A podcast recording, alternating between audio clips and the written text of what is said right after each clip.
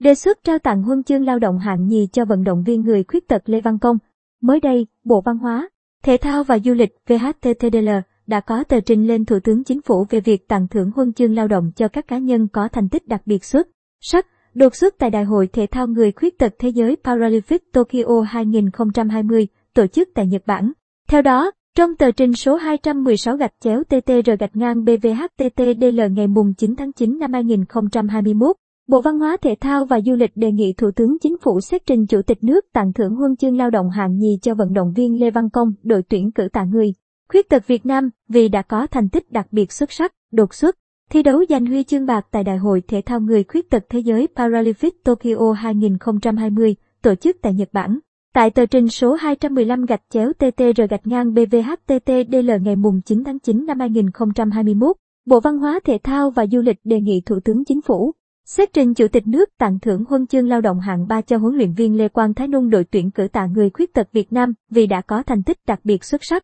đột xuất, huấn luyện, chỉ đạo vận động viên thi đấu giành huy chương bạc tại Đại hội Thể thao Người Khuyết tật Thế giới Paralympic Tokyo 2020, tổ chức tại Nhật Bản. Trước đó, vào sáng ngày 26 tháng 8, đoàn thể thao người khuyết tật Việt Nam bước vào ngày thi đấu thứ hai tại Paralympic Tokyo 2020. Trong ngày thi đấu này, vận động viên Lê Văn Công tranh tài ở môn cử tạ hạng cân 49 kg.